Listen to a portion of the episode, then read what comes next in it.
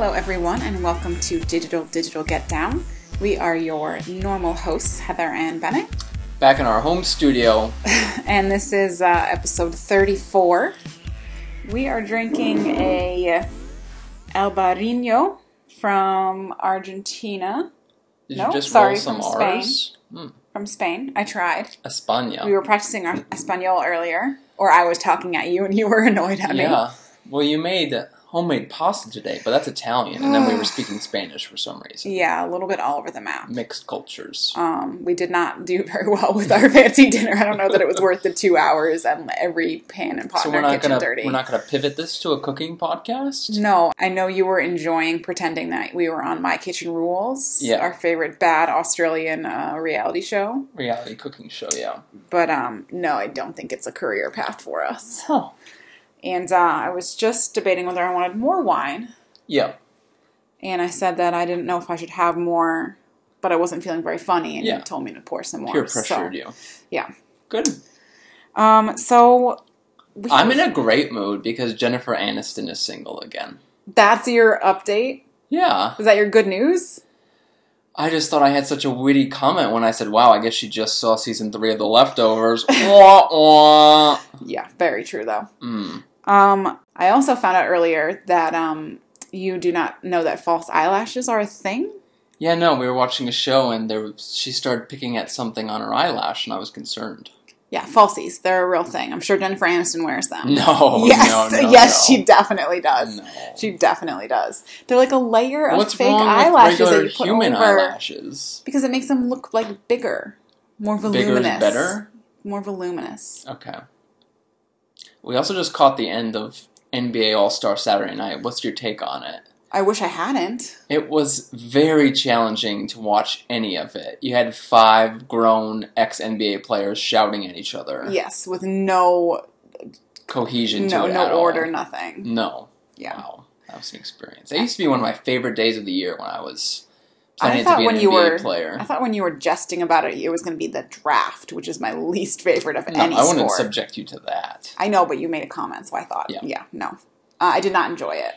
Okay. I would have rather watched Nathan Chen's. Well, it's our it was program. our one night off from Olympics. We've been, whew, head down in ice skating. I take back what I said last week about me being a big Winter Olympics fan. I just love ice skating. It's not the Winter Olympics. you always loved ice skating and Yeah. gymnastics. Eh, You used to do gymnastics routines in your living room. I love to make fun of gymnastics and their their chalk. okay, Yeah, and now you know I'm into rhythmic gymnastics, Yes. which I feel like- is like the sister sport of figure skating.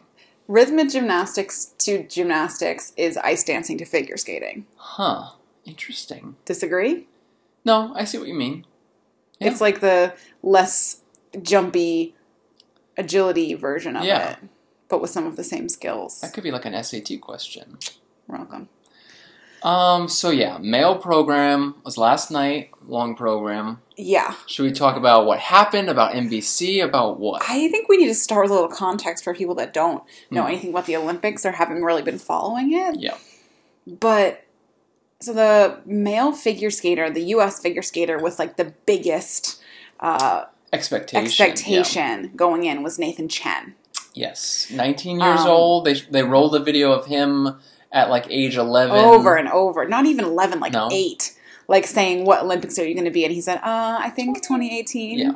They showed his angry ballet teacher saying, Nathan, you're going to do fantastic, and if you don't, I'm going to kill you.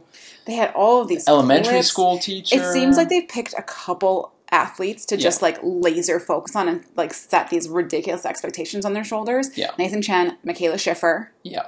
both of them disappointing in the end. Yeah.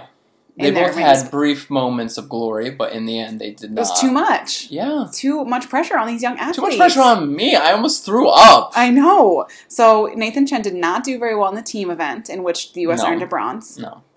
He fell um, a couple times, just Yeah. did not look good. His short program for the men's individual event Disaster from disaster start to finish. disaster he was supposed to be easily number one or like tough Yeah. call number one and he was like number 17 right. Pretty much pretty much fell on all three jumps. all of his jumps and then and was dancing, was skating to Benjamin Clementine, one of my favorite new artists. yeah, And it just absolutely spoiled that song. I can never listen to that album again. it's just yeah, I just get, feel sick even thinking about that Yeah. routine. It was just hard to watch. Like we had a bad feeling about it just from the expectations on him, but oh my gosh, I kind of want to find a. YouTube video of him doing it well because Tara Lipinski kept saying, "Oh, this this, This is is such a him." fantastic program. Yeah, it's not just I'd love to see him. it done well." Um, so then comes back in the long program. well, here's where I think we should mention that there are two other American male ice skaters. Yeah, and one of them, Adam Rippon, is Right. getting a lot of coverage because course. he's just like gay and proud, and he's one of the two first gay athletes, openly gay athletes, to compete in the Olympics. And I think the first to win a medal because the hockey guy, I don't think, won a medal. he was skiing. I thought That was hockey, hockey. Eh, Got the beard with the broken hand. Okay, could be. Anyway, um, so So he he kind of like peaked right after the short program because Adam helped really well with the team event. yes, and then had a great short program and his interviews after them were really really funny but then his la- his previous his like second to last interview he kind of jumped the shark a little bit says the straight dude. yeah Yeah. Um, but he definitely has been like fun to watch, I suppose. But then Vincent Vincent Zhou, yeah poor kid, he is our favorite probably. he was my favorite when we saw like the interviews after the the U.S. championships and like they were When they asking the Nathan all the questions yeah and they and Adam was like speaking as like I'm the father of the team because he's, he's, the old oldest. yeah Yeah. And yeah, no one really talked about Vincent. So apparently there was drama on the night before the short program because uh, NBC, proper NBC, the main channel, missed his short program, which included the first ever, what was it, quadruple Quad Lutz quad Lutz. landed at the Olympics. So we were watching on the alternate channel, NBC Sports Network, the whole thing, and so we got to see it, but there was a lot of controversy for that night. yeah, Then we fast forward to the next night, which we had actual plans, so we recorded Right. We do have to say that we did DVR them, but I recorded two channels for like a total of like Four eight hours hours, of each, footage. yeah. Yes. So I was pretty confident I would have captured everything because figure skating is not like a, a baseball game with an indefinite ending. Like each skater had four minutes. It should be There's clearly scheduled. break, and yeah. So, so Nathan Chen actually skates first because he's in such a low position. attempts six quads, lands five of them cleanly. So nobody Yeah. has ever even landed five in the Olympics, and he did six. And I just wanted him to land one jump because I was worried he would never land another jump and he'd like retire tomorrow. So he puts up the like one of the biggest long program scores of all time. Yeah.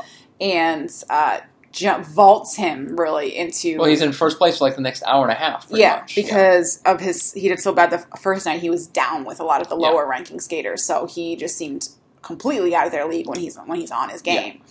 Um, but then it wasn't enough in the end because his first program was so bad that the cumulative scores he didn't have a chance really. So then, uh, our NBC Sports Network recording cut off because apparently they were changing the the channel guide or whatever. So it switched over. So I said, "Oh, the rest of the." The routines must be on the main channel because we're coming down to like the last ten competitors. They're not going to two miss of them these. are American. Yes. Vincent Zhou and Adam Rippon. coming up.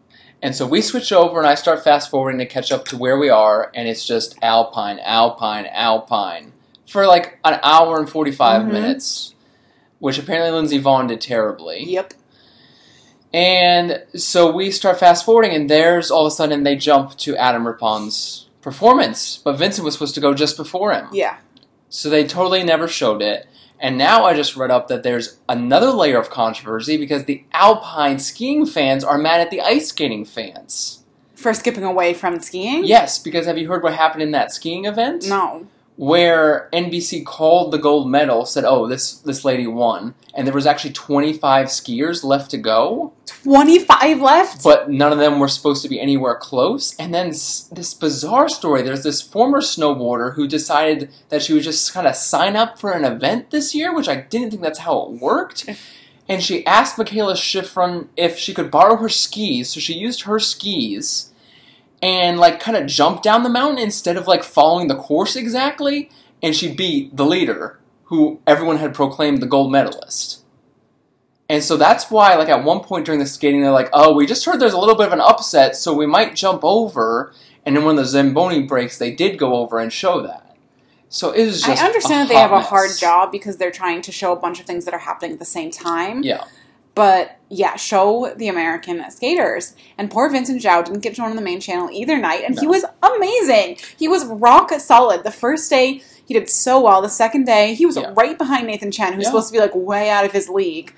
And, And, so, so nice. we did what NBC tells us to do, which is to go to their their apps and watch the enhanced version on demand. You can see whatever you want from every angle. So we're like, okay, we'll catch up on the routines So we start missed. watching a Canadian one, and then we're gonna start. We, we literally just clicked play on Vincent Zhou. and a pop up comes up and says, "Oh, this event just concluded. We're about to roll your post post match wrap up information." and we obviously didn't want to get spoiled. Ah! Yeah, we made that noise. Yeah. Tried to turn it off, then it wouldn't actually let you watch it because it wasn't live, but it hadn't been updated on their replays yet. No. Wow. so, anyways, In tell the- us what happened in the end. In the end, Hanyu, the Japanese skater who was the gold medalist in Sochi and had a horrible injury like a couple months ago, like super recently, he skated a magnificent short program. Yeah. And just knocked it out of the park with his long program. It was beautiful. He was so adorable, Mhm. and it just seemed like he de- absolutely deserved it. And he was the only skater across both nights where I was like, oh, he, he's going to land his jumps. Like, he actually looks confident coming down. Yes, Yeah. like a lot of them, they're like, was that rotations? I can't tell. Yeah. His was like clearly the skate landed exactly where it took off, like beautiful. Yeah. And then um, second place was Shoma Uno, which is the other Japanese skater who's like Hanyu's little mini, like mini me, Yeah. literally mini. He's very small. Yeah. And he was so cute, and he almost had a chance to upset Hanyu. Yeah, it wasn't going to be that close. We were most concerned that we did not want to let Nathan Chen come in fourth because he was decimal points away from the person ahead of him in the end. Yes. So if he had come in fourth by like four tenths Yeah. of a something, that would be awful. Coming in fifth, it's like farther enough away, like Right. high enough up that he redeemed himself Very in the first night, yeah. but lower enough that he wasn't going to have to like what if everything to death. Yeah. Um, I'm sure he still is, but and then the the exciting news too is that the third place person, the bronze medalist, was Javier uh, Mm-hmm. Yes. Fernandez. Yeah. Javi from Spain, who is the first person from Spain to medal in a figure skating event. Right. So even though he only got the bronze in the end, like that was pretty historic for his country because no one's ever medaled from Spain in figure skating. So and he just seemed so nice. Yeah. He was like just so genuinely happy. you just want them all to be best friends. I do like want them all to be best friends, and they all are because they're all trained by the same coach. They're rink mates. Yeah, that really pissed me off. I is know. that all the best male skaters, not Vincent though, go Vincent, um, all had the same coach, and so he was literally switching coats and telling one guy, "Oh, great job, hug. I gotta go though, because my next guy's up." Yeah. unbelievable. So, long story short, Yeah. we're really leaning into the figure skating. Long story year. short, we our children will never take up an, a winter Olympic sport or a summer Olympic sport. Yeah, there's just too much pressure. Like Yeah. everyone is just crying, and like there's it's, it's basically a lose lose situation because Mm. that when the expectations are so high, like if you get anything except for first, Yeah. You're you're a loser. Like you didn't live up to the expectation. You failed your country and your coach and, And your it's family. one thing if you miss a shot in the NBA Finals and you have to come back next year, but to come back in four years, Most where of them can't. yeah, your body may not be in physical shape to do it again. Like they've literally trained every day for four years to get to this, and then because you have one off day or one off performance, like that's it. It's awful. okay, Too does much that, pressure. Does that cover all of our good and bad news? um, I have some like else? Olympic adjacent I good have and a bad few news. headlines, so you do yours. Did you see um, that Sally Field, the actress, she was trying. Is she gonna do a sport? no, she was trying to matchmake her gay son with Adam Rippon. Oh wow! her son like texted her saying that that he had like a crush on Adam Rippon. yeah. And she responded being like, he's so pretty, find a way, go for it. And then she tweeted at Adam Rippon with a screenshot of that conversation with I was son. gonna say, like, I I shit on Twitter and social media quite a bit, but like, it is good for those things. Like, it can connect Adam Rippon and Reese Witherspoon. Like, why not just use it for Britney that? Spears was the newest one. Okay. Like, what? We don't need to do politics and shit on it. Just use it for weird ass shit like that. disagree, but okay. that's like the only way I get my news. Huh. Um, so bad news for Olympics: the Australian skier who like did his ACL, Snowbo- oh, in the a snowboarder who broke run, his neck, and Oh, then yeah. the snowboarder broke his neck. yeah. Just awful. Yeah, and there was one other Australian athlete who said like he had he was from Queensland and could get no more funding, so he was going to have to retire too. Yeah. Um, other good news is, did you see the Obama's national portraits Yes. for the gallery? Yeah. Michelle Obama's was inspiring. hmm I want a copy of it for our house. Okay. Is that weird? Probably. Okay. But I really, yeah, I really loved it. Why don't we get a character artist to, to, to draw something of you and we'll just put it next door? Yeah, No. I don't think that would work. Hmm. Um, do you want to do your good news or should I jump into my bad news? Is Um, you keep going. so I don't even really know where to go with my bad news is this week. I will probably start to cry if I talk about some of them. I just like the state oh, of yeah. our country. Mm-hmm. I I'm just gonna like rattle off a few things that really especially bothered me this week. Okay. Um, and I'm gonna go from like least to worst. Um, I, they're all kind of the worst. I don't know. Um, there's a bill that's trying to go through to let pipelines just be built in our national parks with no permission from Congress. Like you can just build a pipeline through the national park if your com- company gets approval. Okay. Doesn't sound great. Um, the Department of Education has come out saying that they're going to reject any sort of complaints about um, like trans bathroom issues in schools. So they're just like any complaint about a school being like harassing a student about what bathroom they use or not um, like working with them to figure out a solution. They're just gonna ignore all of them. We need They're some just not more. valid. We need some more wine to get through this. And there's of course the shooting in Florida. Yes. um, which I've already been in many Facebook debates with people that we know about how to deal with that. And I guess like the uh, if you want to know more about how I feel about it, like consider yourself warned. But you can check my Twitter Mm. at Heather three two four if you want to kind of do a deep spiral, deep dive into um, what my Twitter feed has looked like lately. But the my main takeaway from it is if your hypothetical ability to own an assault rifle means more to you than students' lives, then I just don't know where to go with the conversation from there. It, the idea that you could potentially own some cool assault rifle and that idea of like a hypothetical is more important to you than kids getting gunned down in school, hmm. then I don't know what to say. Yeah. So I don't really want to get into it too much, and I probably like will cry. Mhm. Um, the good news side of this is those kids from that school are like are gonna change the world. Like, have you seen all the stuff about those bit. kids? Yeah. They're like going on CNN. They're speaking out. They're sharing all these horrible videos of them, like while they're hiding in the school, and the text messages that they send to their families.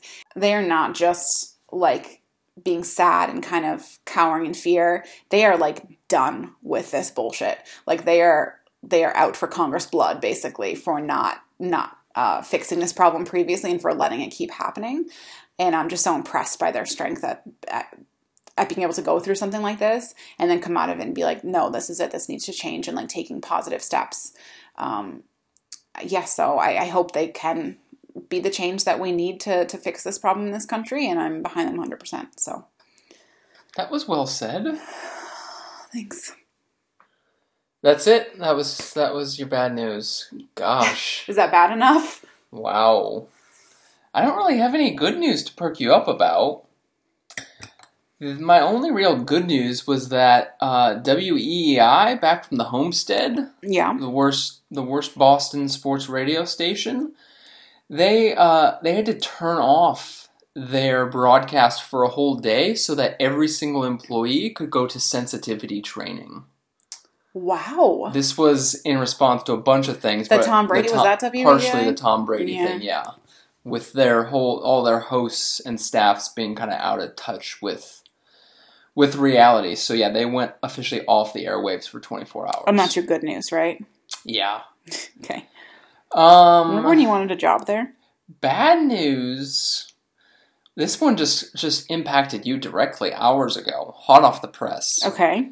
I have no idea what you're going to say. Google Images. Yes. It's a serious problem. This is my bad news as well. for for decades you would go to google images you would search for something inappropriate or appropriate you would find the one you want and then you would click the button that said View image. view image which would just give you the plain file you could steal it you could And you can just reuse copy and it paste that link and send it download to it, people. yeah whatever and then i was randomly like one day this week oh huh i don't see it there and if i click on it it's not opening and then yeah this story on the verge came up and said google has done this uh, on purpose in order to control copyright better.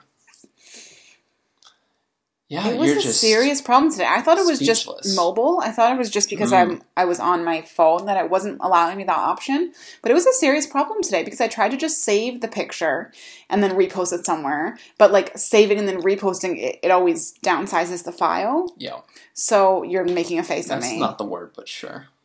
it uh, compresses the file. There you go. Yeah. Yeah.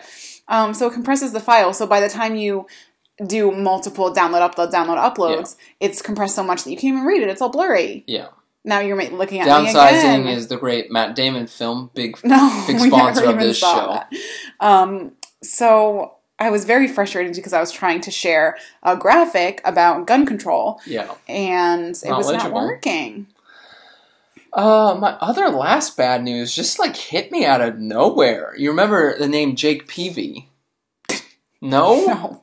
Major League Oh, Baseball pitcher. pitcher. Yeah, Yes. was stuck on the Padres for a long time. Was like one of the best pitchers in the NL, but like they never made the playoffs. He ended up with the Red Sox one of the last years that they won, and he wasn't that great. But it was so exciting for him. He retired after that with his ring.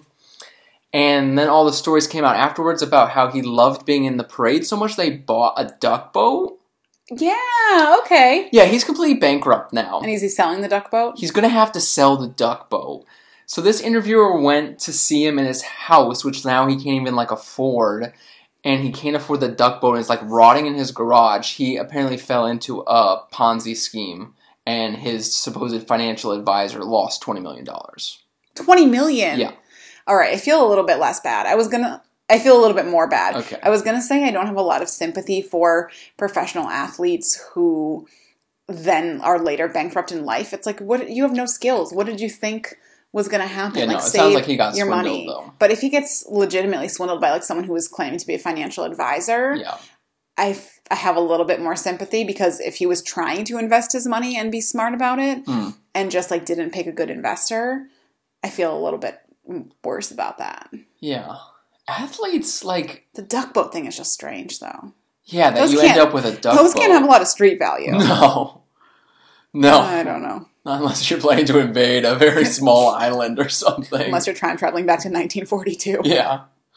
So yeah, there you go. We're laughing about my bad news. That's great. Did you see what I just did there though? What I connected it to our book. did you? Duck Boats 1942. Got it. So we're gonna do Children Love the Books first. Sure. Okay. Segue. Yeah. Um, so the children love the This is all improv, people. Um, so we are talking about a book called The Impossible Lives of Greta Wells by Written by a man. by Andrew Greer. hmm Um, you read it more recently, so do you want to give the summary? Sure. The main character's name is Greta Wells. no shit. and the reason her lives are impossible. Okay, let me back up. So she, the present tense, Mm-hmm. is in 1985. Sure. She lives in vague New York. One of my issues with this book is like they, Setting. yeah, they're like she's Blurry like it's. New York, but yeah, it's not that important to know any details or see any of the scenery or anything. Um, 1985, height of the AIDS crisis. She has a gay twin brother named Felix. Mm-hmm. Fifi, and he dies from AIDS. Uh, his partner still survives, and Greta Wells is feeling very down because not only that happened, but her husband left her as well. So she's stuck with her like cat-loving old aunt Ruth, um, and she kind of diagnoses herself with depression, tries a lot of things to get out of her funk, and then resorts to what, what do you call it, electroshock therapy. The bell jar.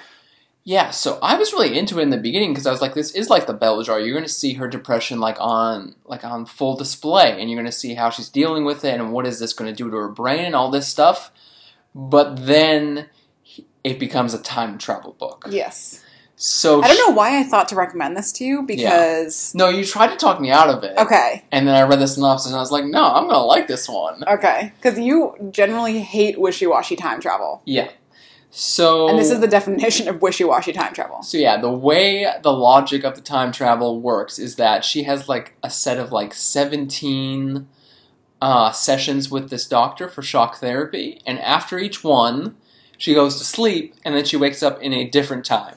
I would say it was less time travel and more like some sort of weird parallel universe or something. Correct. It wasn't actually well, it wasn't actual like true time travel. It was like alternate reality travel, like traveling Yeah. to a different dimension or something. So first she wakes up in 1918. hmm Uh, As herself, though, like what her life would be if she lived in 1918. surrounded immediately by the War same people in her life as Yeah. well. Her aunt Ruth is there, Felix is there alive and Her gay, Her husband is, is, in the war at that but on he that still he is her. Yes, husband. same that world. name and everything. And is this the one they have a child?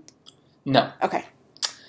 So she's in 1918 and the character of Aunt Ruth is just like a stand-in to like give some dialogue and make things work because she's just like all in on it. She's like, "Oh, you just woke up from 1985? I'm cool with that. I'm not going to question any of this." Well, there's got to be the believer character in Yeah. these types of stories. yeah, I just didn't think it was quite well done. But she was supposed to be like eccentric, quirky, A little bit. aunt. So anyway, so in each in each time period, Greta Wells of that time period is having these shock therapies. So she has another one and ends up in 1945. I think. World War II. Yeah. Um, and in this one, Felix is also around. Her husband is alive and present, but maybe not totally committed. And yes, they have a child. Is the big reveal in this one, And her brother is closeted in this one. uh, and in the older one too. Yeah. Closeted in both of them because it's Yeah. obviously In one of them, he's engaged to a woman, which takes over a, way too much of the story. Because Greta needs him to be herself, has no concern with the fact that he'll probably be like burnt at the stake yeah. if he is himself, but she just wants him to live his truth. Yeah, a lot of the story was about her brother and not about her, which is fine because it's her twin brother and he's a big part of her life and he's a big part of the reason that she's depressed in the present timeline. Yeah. But it did de- devolve a little bit into his story. Yeah. It reminded me a little bit of. Did you read um, Tell the Wolves I'm Home? No. Or did I put that one on your list? No.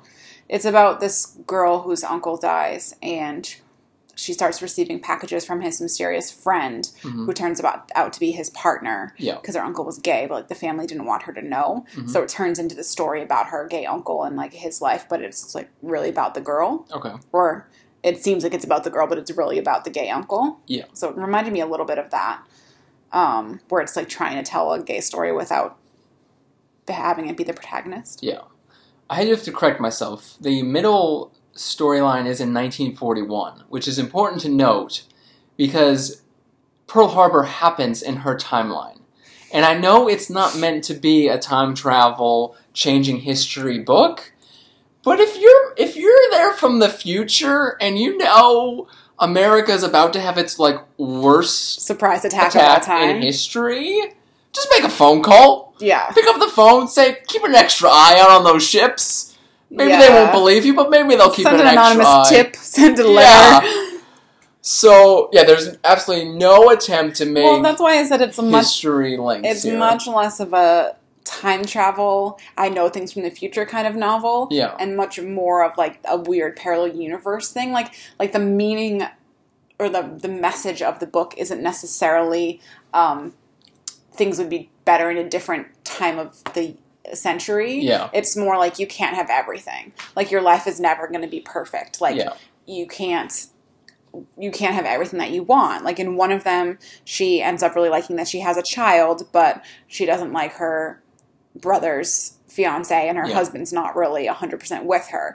In a different timeline, she gets this amazing lover, Yeah. but uh, her husband leaves her or something. Yeah.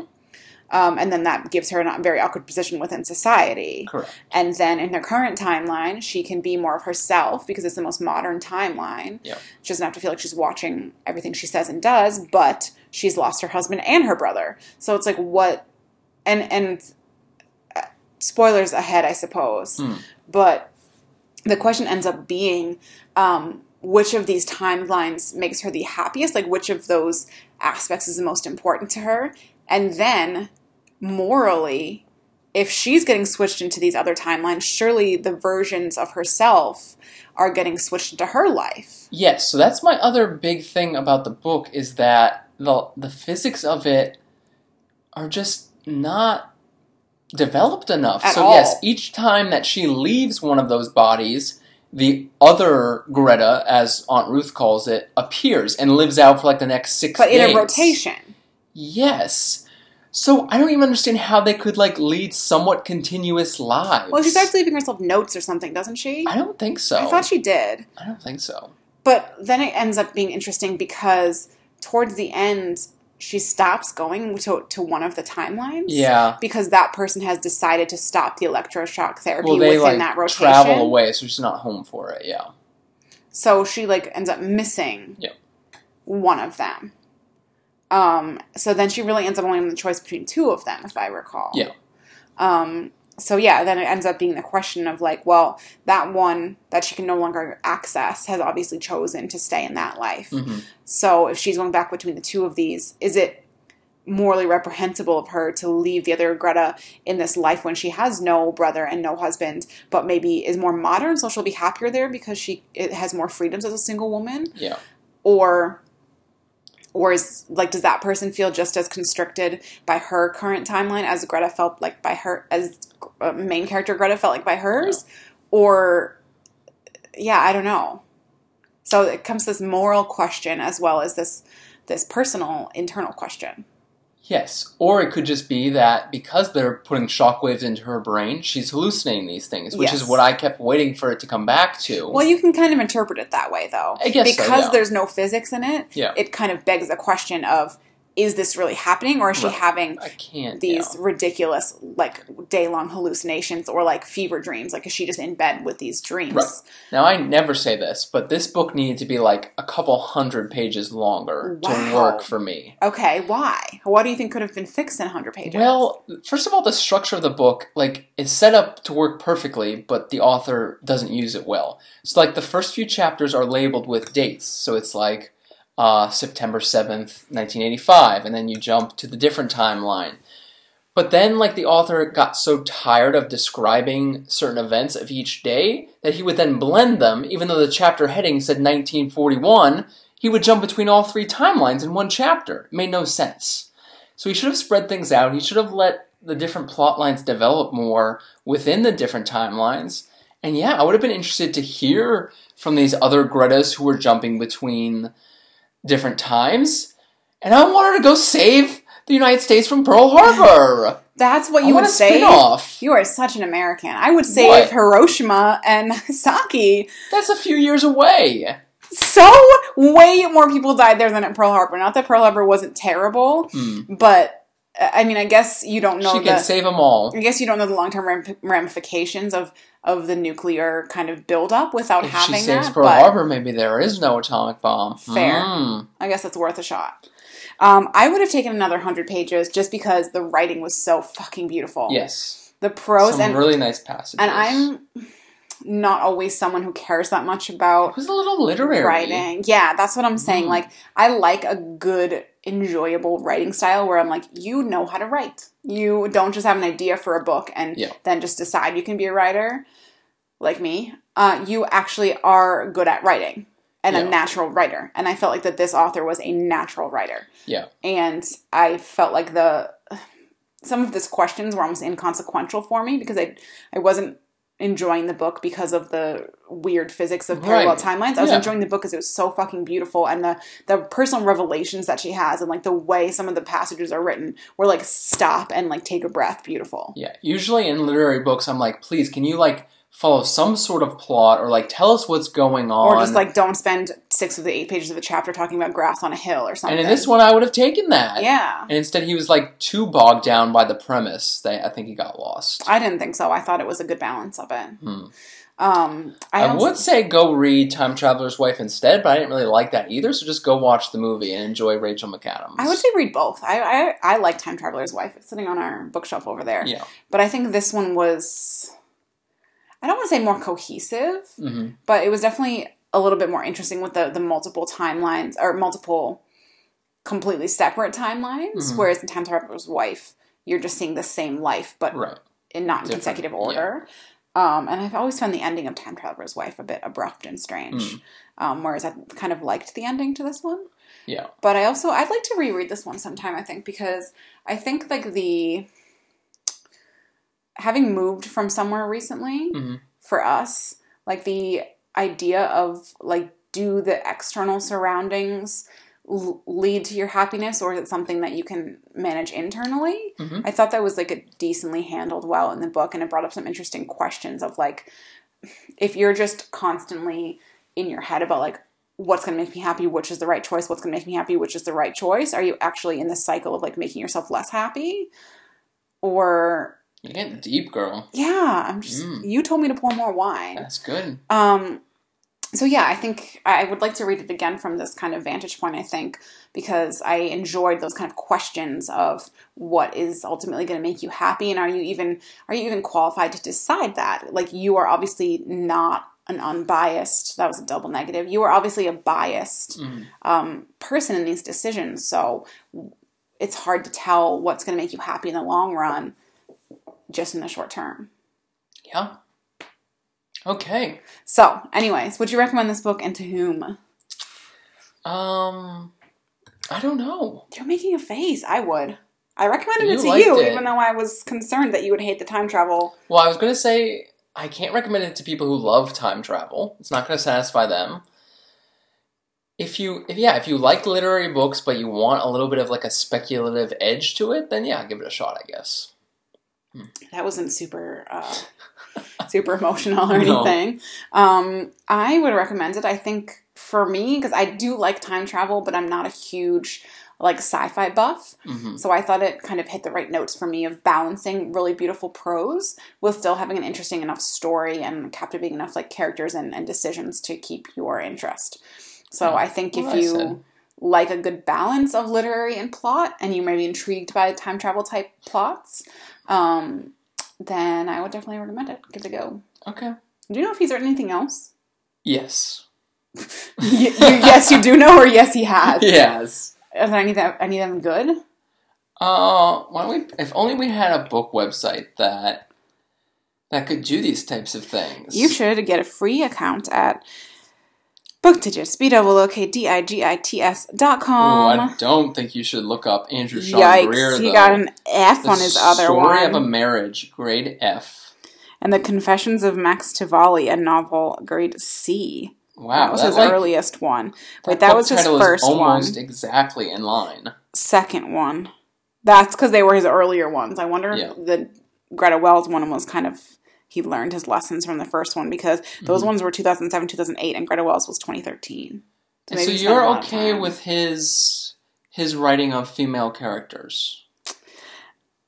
Yes, Okay, because I was cringing the whole time reading it, like worried that you were gonna have a rant about it. I feel like I should quantify that I read this two and a half years ago. yeah, So it was a little bit before. um, you got yeah. woke.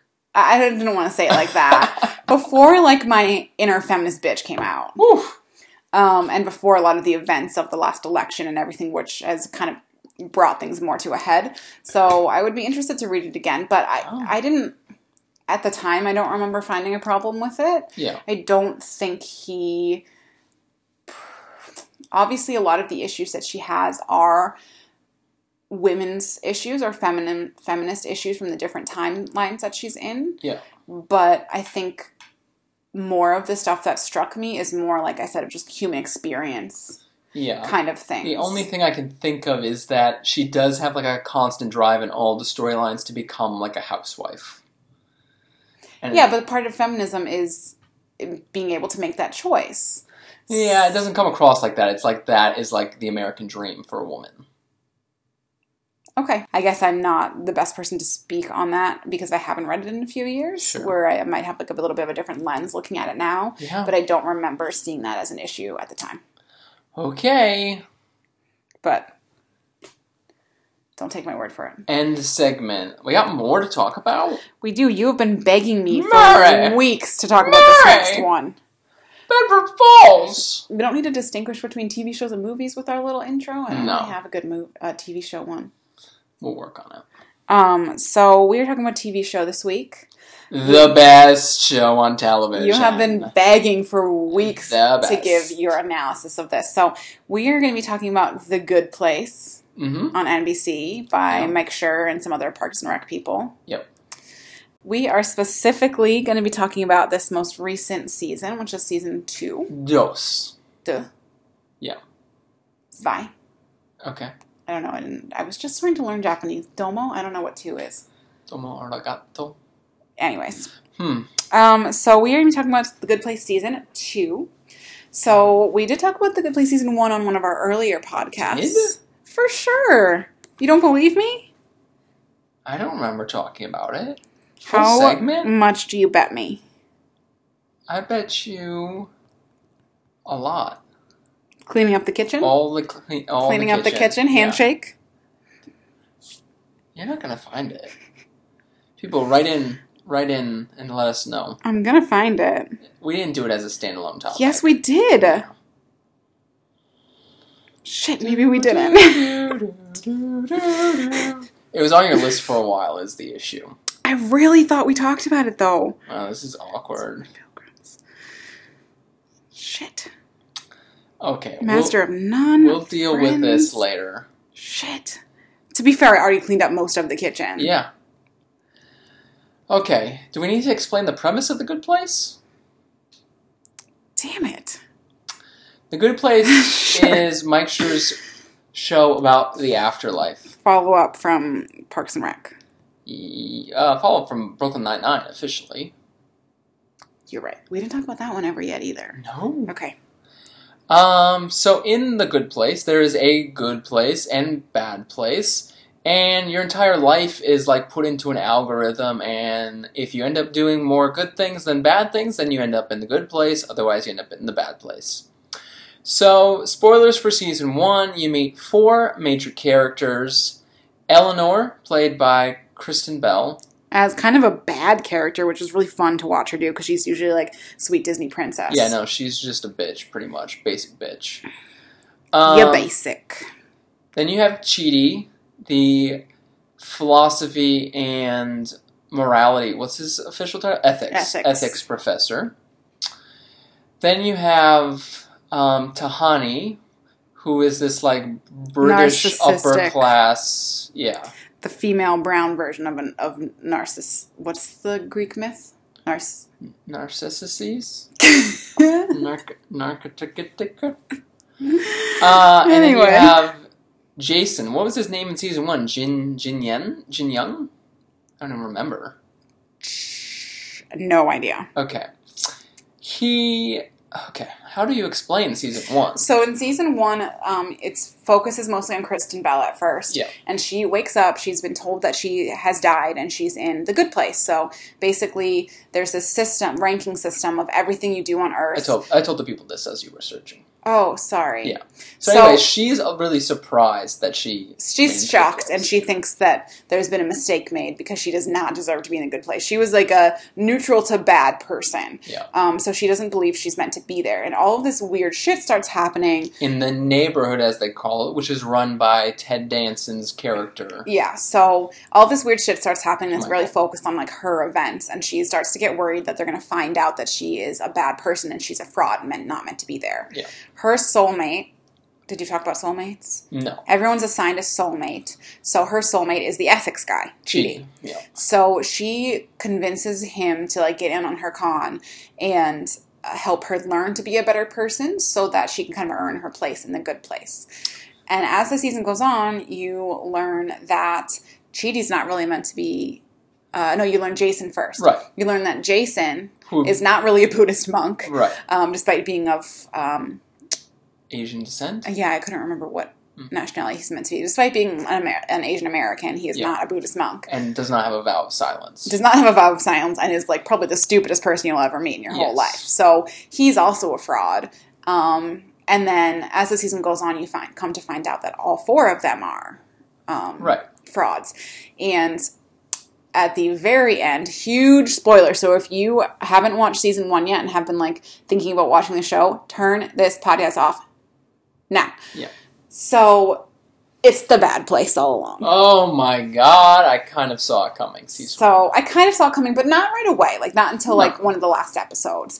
So it turns out that tr- m- like making them think that they're a fraud and being constantly worried that they're going to give it away and that everyone around them is better than them and they can't reveal the secret and everything.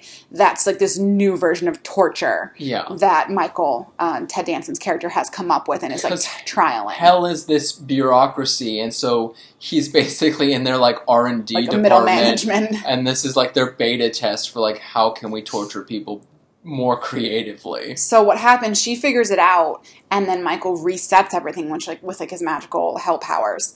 And but she leaves a note. We haven't even mentioned Janet yet. Oh yeah, she leaves a note with the magical robot, the best character in the whole show. Not when a robot. we were talking about Spider-Man, and I said how tired I was of these Siri jokes and shit like that. Janet is the exception. Yes. Janet is the best part of this show. Janet, like by uh, far. watch her spin-off. I want to be her for Halloween. Yeah, So Eleanor, Kristen Bell's character, leaves a message with Janet, not a robot, the kind of android um, helper, Yeah. secretary. digital assistant. digital assistant um, to tell her to find Chidi in Mhm. the next uh, segment of their bad place. Yeah.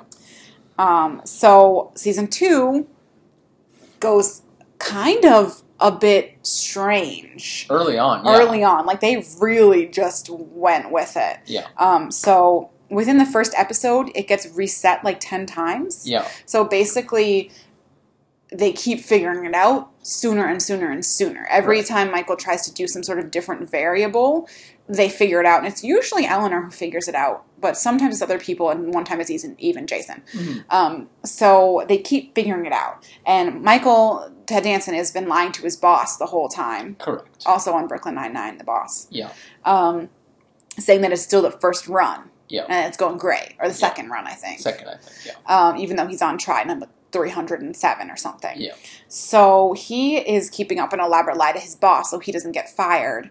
And then also trying to manage his demons who are getting frustrated, like his helpers from hell, yeah, and trying to make sure that the main human characters don't figure it out. Yeah. And that all happens in the first couple episodes. true.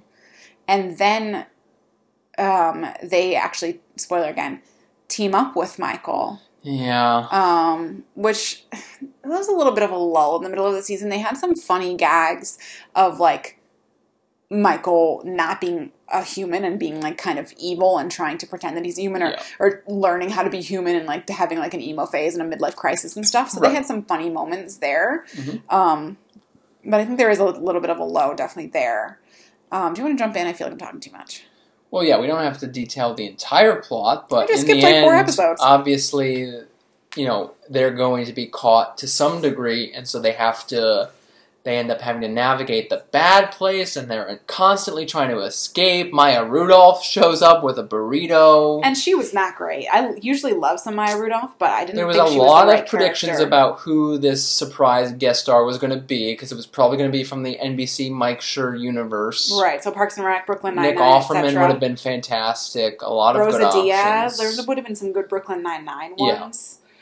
Um, Maya Rudolph was fine, but I didn't think she she was just kind of mediocre. I didn't think she added a lot. Yeah. So, so yeah, we gave a good rundown of the plot, but that's like all that happens in the show. It's just a very and it is a 23 minute comedy. Yeah, everyone like puts an asterisk next to it and says this is the best network show right now. And I understand what they mean, but I don't, I'm not going to give it any free passes just because it has to appeal to a general audience. It's I would argue that it's the cleverest this type of comedy in a while, yeah, but that does not make it the best or the most fun to watch. I think sometimes it's too clever. it's the most contrived show I've ever watched. Yes. Is the word that I use. It's there's so much detail put into it that it feels a little bit forced sometimes. and it's a little mathematical. and you have to think a lot about it. Like I, not to say I don't want a smart comedy. But when I we get home and Rec and after a long day and you say, go ahead, put on a short show, I will click on Big Bang Theory or Boy Meets World rerun And yes, we know Big Bang Theory is is a problematic show, but before, because when we watch The Good Place, I have to go, okay, I'll watch The Good Place. like I'd rather watch Parks and Rec on repeat all the time that's just more my type of comedy. So you would think that this would work for me, but like in the order of Mike Schur comedies, Parks and Rec was the pinnacle for me. Brooklyn Nine Nine is enjoyable, but not always like laugh out loud funny. It's more like a little bit of a chuckle. Yeah. And then this show is kind of like me cocking my head like a puppy, going, "Huh, okay." I see why that's funny. I see Yeah. why that's funny. I get it. That's funny. Like, yeah, it's one of those ones where you're saying, "Oh, that's funny," and not laughing. Yeah, it's got a little bit of the flavor of community where people Yes. love and there's so many inside jokes in in uh, the good place. Bortles. Yeah, the Blake Bortles thing, which Blake Bortles made it to the AFC Championship. So Mike Schur, there's so many pop culture references, which is something that bugs me in literature and to a certain degree in television, just because it ages so poorly. I was poorly. just gonna say that. Yeah. Blake Bortles, like, is still a joke, still has a weird name, but he could be in this. He could. He was one quarter away from being in the Super Bowl, Mm-hmm. and you built an entire character around the Jacksonville Jaguars. Like, yeah. yeah, everyone knows Jacksonville sucks, but it's not that funny. And like I appreciate the, the attention to detail, like the funny, like every time there was a reset, there was different like puns of food. Yeah, oh, Restaurants. Started with puns, but yeah, the clam And- chowder episode and the frozen yogurt jokes, and yes, you can walk around and to your other middle class friends, you can go. Did you see go to the place last night? We now have an inside joke with Eleanor and Chidi. Yeah. Um, the one thing that I will say is I appreciate of the show. That was not a sentence. The one thing I will say I will appreciate about the show is that it does take some risks. Yeah. Like if in the writers' room or like for the network to be able to say, "Oh, we're gonna reset it 16 times and it's gonna be the first episode," minutes, yeah. and yeah, and also the end of season two. Spoilers again. Um, they get sent back to Earth. That's the only Yeah. like it's the only fix they can come up with to appease the judge is to have them rack up more good points on Earth in order to be able to legally get into the good place. Yeah, I'm not optimistic about that. It feels like a, a I- lost side plot. when I looked at it, looked up at a little bit more online, I appreciated it a little bit more because it's it's a really good parallel to how season one ends. That she has to find Chidi, and that's season one ends with the note that says "find Chidi," and then season two ends with her like with Michael leaving her kind of a tip to find Chidi, and she finds him. yeah, this gets to one of my issues with the show is that I don't care about Eleanor or Chidi, Um, especially about not them not them being together. I cared about them in the first season when there was a lot of development between the two of them. Yeah, Second season didn't feel the chemistry, didn't really feel it. Like I feel like they were focused so much on like how do we get out of the how do we get out of the bad place? Is Michael double crossing us? What are we Yeah. gonna do with this? That like they didn't give a lot of time to breathe for some of the character relationships, and I thought that one suffered. yeah, and you're just supposed to count on the fact that they saw a video of them being romantic one time, so now they have that in their history. Well, and a lot of that was off screen. Like we, Yeah. because they skipped so quickly through a lot of these resets, you didn't see them interacting every single time. And I think that's a good thing. You wouldn't want just season after season of, of a different version of the same season one. But at the same time, you skip over a lot of that character. I, I would I would strangle Chidi if there were no ramifications. you would kill the ethics professor. Can you imagine, like, if if she and, if he and Eleanor ever get married, that marriage would last like six minutes before she would kill him. Well, I think the point is balance. They bring out the best in each he other. is not. No, he cannot balance anything. But you haven't seen the two of them balance together. Like in the first, that's what I'm saying. The first season, she does chill him out a little bit Uh. compared to when you very first first meet him and in some of the resets that you see. But I don't think that development and that balance between the two of them working together is shown very well in, in the second season. And then the ending kind of hinges on you caring about that already. I'm partial because you know you know I struggle with science, yes. but I hate philosophy more than any scientific discipline. I took one philosophy class Worst class you ever took. in college and I was depressed for like 18 months after it. It was all about death and how life doesn't matter and how everyone in history has already thought through everything that you've ever thought and you're not unique and all this terrible stuff. And it just, I don't think people, I'm so against overthinking things in general and that's all philosophy is. It's like, let's take a simple idea and let's beat it to death until it's, you know, zapped every ounce of Is interest. this chair really here that you're sitting on? Yeah, they're just atoms. And what is an atom, really, if it's just a figment of your imagination? My God, I would not be able to sit in a room for five minutes with Chidi as he picks a fucking hat. Pick a fucking hat. Wow. I haven't seen you this angry since NBC coverage last night of men's Olympics. Um. Also, the middle place. I uh, the oh You're over it? those all those stories. I don't understand what Mindy St. Clair is in the show and why she's so horny and loves cocaine. first season? Vaguely. Why is she stuck in the middle place? They couldn't decide. She's the only person to ever come out as the absolute zero, neutral. Yeah. She, they, they explain it that she died at the same second, basically, that she set up this foundation to save like orphans, Mhm. but she was only doing it to like avoid tax evasion. So she did such a good deed for such a bad reason that it equals See, it like equals this zero. show sounds so genius on paper or when spoken aloud, and then when you watch it, you're just. I wonder not if it would be a better book. Do you think they did it backwards? Do you think it should have been written book. or Uh, comic? I'm almost kind of thinking like in some other short format, sort of. I don't know. A movie? I don't know. I just think that a lot of it, you're right, it does look better on paper, and then in the show, it it's not always not super fun to watch. Very regularly. um, There's always like it's very one point about That's a good. 18 minutes into the episode when Eleanor goes, "Wait, I think I get it. Yeah, You were doing this." And the fucking trolley episode when they spend 27 and a half minutes and then it on connects at the last, ethical the very dilemma. last episode Yeah. about the trolley. When Michael's like, "I know the end to the trolley program, the trolley It's a sad day if the trolley's going to run over anyone. End of story. well, he's that's how Fix he solves it. He kills himself, so he doesn't have to kill either either person. So we're still watching it. I enjoy it more than you do, for sure. Yeah. Maybe because I don't hate Chidi so much that I would kill him if there Well, was the no other biggest discussion, the only negative thing I've read about the show is that season two tries to leave you with the idea that all four characters have improved on their deficiencies. But Jason's deficiency is that he is the dumbest person on earth.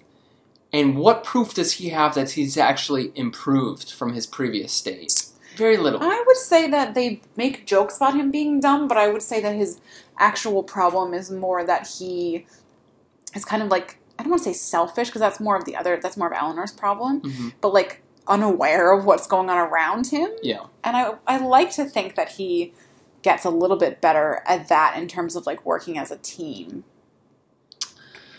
But Tahani Tahani's the only one that I really like, actually. approves to some extent. I know the internet. I saw a funny thing being like, why didn't they have the full reset of Tahani being Eleanor's soulmate? Yeah. Because there was that There's one of kind of there. half second of like a reset where you saw just like a snapshot of it, Yeah. and it was like, "This is your soulmate Tahani," and she like comes Yeah. in. No, Tahani is my favorite of the four. Um, I think I still like Eleanor, Huh. but Janet's the best. Janet's my actual favorite. Yeah, so I would say watch the show for Janet. You know how I feel about binging in general. This is one show I would say go binge it. Watch 10 episodes in one day and watch the second 10 another day. short episodes, and the episodes do change up enough that I don't think it gets too repetitive. Yeah. Or, um, and I think you will catch a lot more of the things if you watch it all in a row because they try very hard to like make a lot of parallels and connections. Yeah. Um, so I I know some people that just like love it and think it's the best show ever. I think it's a good show. I think it's an interesting show, and I give it a lot of props for being different because I complain a lot about how every TV show is the same. And yes, I've been able to predict some things in this TV show, but it also is not like any other thing on TV. So I give it a lot of props for that. And it connects to our George Bailey intro because, you know, the, the season two finale and perhaps into season three is Eleanor, you know, seeing what her life would be like, whether she's dead or not dead. And she has a bartender te- or a guardian angel telling her different things. so we'll see what happens. So I am, like I said, I give them props for doing something totally different, and I'm intrigued, intrigued to see where they go with it, and I'll definitely keep watching. Yeah. Um, I Yeah. don't think it's the best show that's ever been made. Yeah, I've been ranting a lot, so I don't hate it as much as I've made it sound. And my um my biggest complaint with Brooklyn Nine Nine is how it is just like a bad parody, a, a mediocre parody of Parks and Rec. Like each of the characters lines up exactly. Yeah. So with this show, he definitely did not do that. Now he steals from a lot of the same cast members. Yes. Adam Scott shows up and does his douchebag mode. Yeah. Um, But it's fun watching them. It's fun watching Adam Scott be such a dick when he was kind of like the lovable Yeah. geek in Parks and Rec, and it, I still think it's fun watching Kristen Bell be be kind of bad when she's always Yeah. a princess, But and it's fun watching Ted Danson be evil for a little while too. Sure. But there's still no Leslie Knope, and there's no Ben Wyatt, and there's no Ron Swanson. Well, in this show. Eleanor is supposed to be Leslie Knope, I'm saying, but and Michael not. is supposed to be Ron but Swanson. He's not. So it's good that they're not archetypes. There's a lot of but they- ands. They're all ands, I would say. Ooh, yikes! Yeah. But Jason's not Andy Dwyer. No, and Rafi shows up. Yeah. The internet loves that he has wind chimes as his dick. They cannot get enough of that joke. I feel like that's one of those things in the writer room where they just like it was like almost like a Whose Line episode. They just wrote things in a slip of a hat Yeah. and pulled one out and said like a Mad Lib. That's it was a Mad very Lib. well said. it was a Mad Lib, or it was like a Yeah, um a Whose Line sketch, episode. yeah. yeah. well said. All right, bring us bring us home, honey. I only got one upcoming, and I assume you have it at the top of your list. Video game? You're not gonna mention it? Oh, yeah, I was leaving you to mention it because you were Yeah. trying to hide it from me. Hmm. Tell the people. Spyro, Spyro the Dragon. Supposedly, I don't think it's actually confirmed yet, but the next. It's not going to be a new game. It doesn't sound like it's going to be the Crash Bandicoot treatment where they just. Oh, that's what I remaster want. I it. don't actually Yeah, remember know. very much of Spyro. I only played it for like a couple days once upon a But time. I, you basically beat Crash Bandicoot, and I just cannot, do- Ooh, cannot do Crash it. Bandicoot so 1, hard, Jumping over pigs. so hard. That's the only episode that I uh, episode. That's the only level that I was good at was that Mm-hmm. Yeah. pig one. I saved us on that one. Yeah. The rest of them got nothing. Yep. Um, did you see the Janelle Monáe thing at all? Have you been on the internet? No. Do you know who Janelle Monáe is? She's flawless. Yes. Yep. She, Carry me home tonight.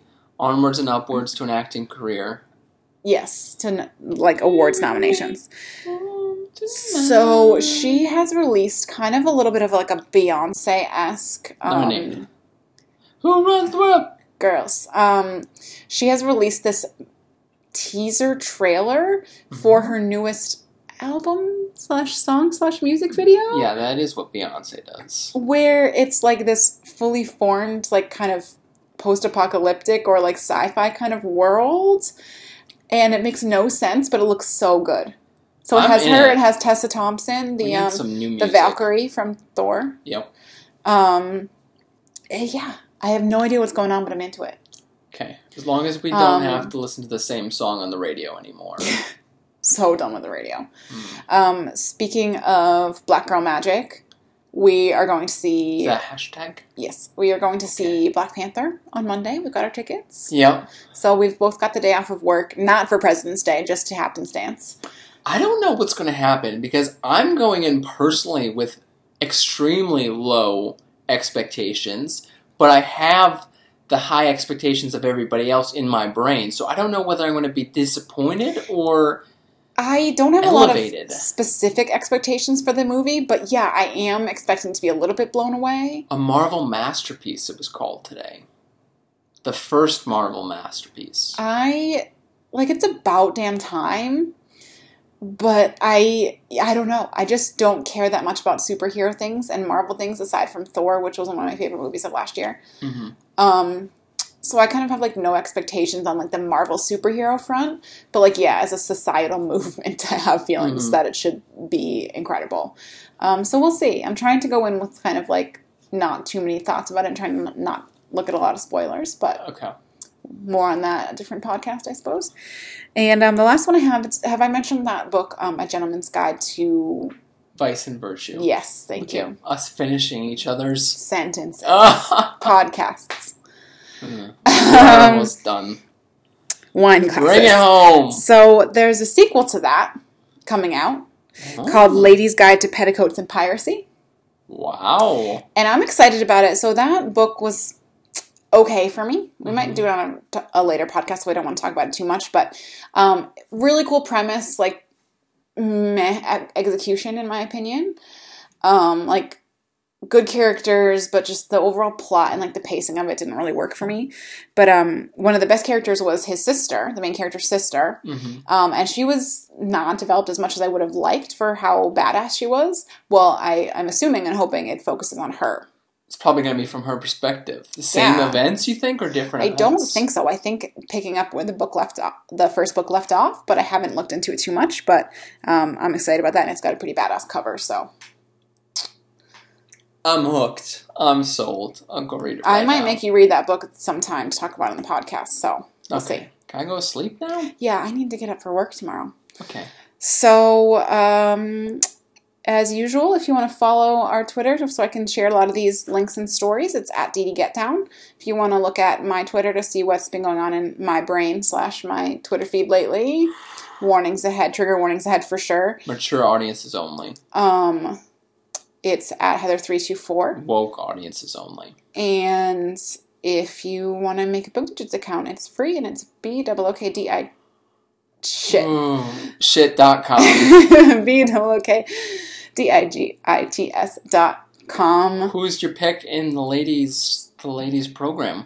Ooh, um, I'm basically just seeing if you can remember any of the Russian names. yes, that one. Medvedev. Not not her, not You think the young one. Not Euven, not Euvengia. The other one. What was Sorry, the I called her Russian. name? She's an athlete from Russia. yeah, did we even talk about that? um, I'm gonna look it up real quick. Not Evangina, the other Not one. Not Mirai. Not Mira. I think she'll do really well. Alina Zek- Zekitova. It's on the record. So she would be my pick. She just has some really amazing jumps, and I liked her too, too. So um, I'm excited for that. So and ice dancing, you know, I love those Canadians, Tessa, Yeah. um, Moore, and Scott Netting. Wait, Tessa Netting and Scott Moore. That Moulin Rouge run- routine changed my life. So Come. I'm gonna leave now before I start slurring my words even more. Okay. Thanks for listening, and we'll see you next week. Bye. See ya. You gotta get down get down. Well now, get down, get down, er, get down, whoa, whoa, get down, er, get down, whoa, whoa. Maybe we can talk our neighbors into doing the same thing. Get down, get down, get down, get down.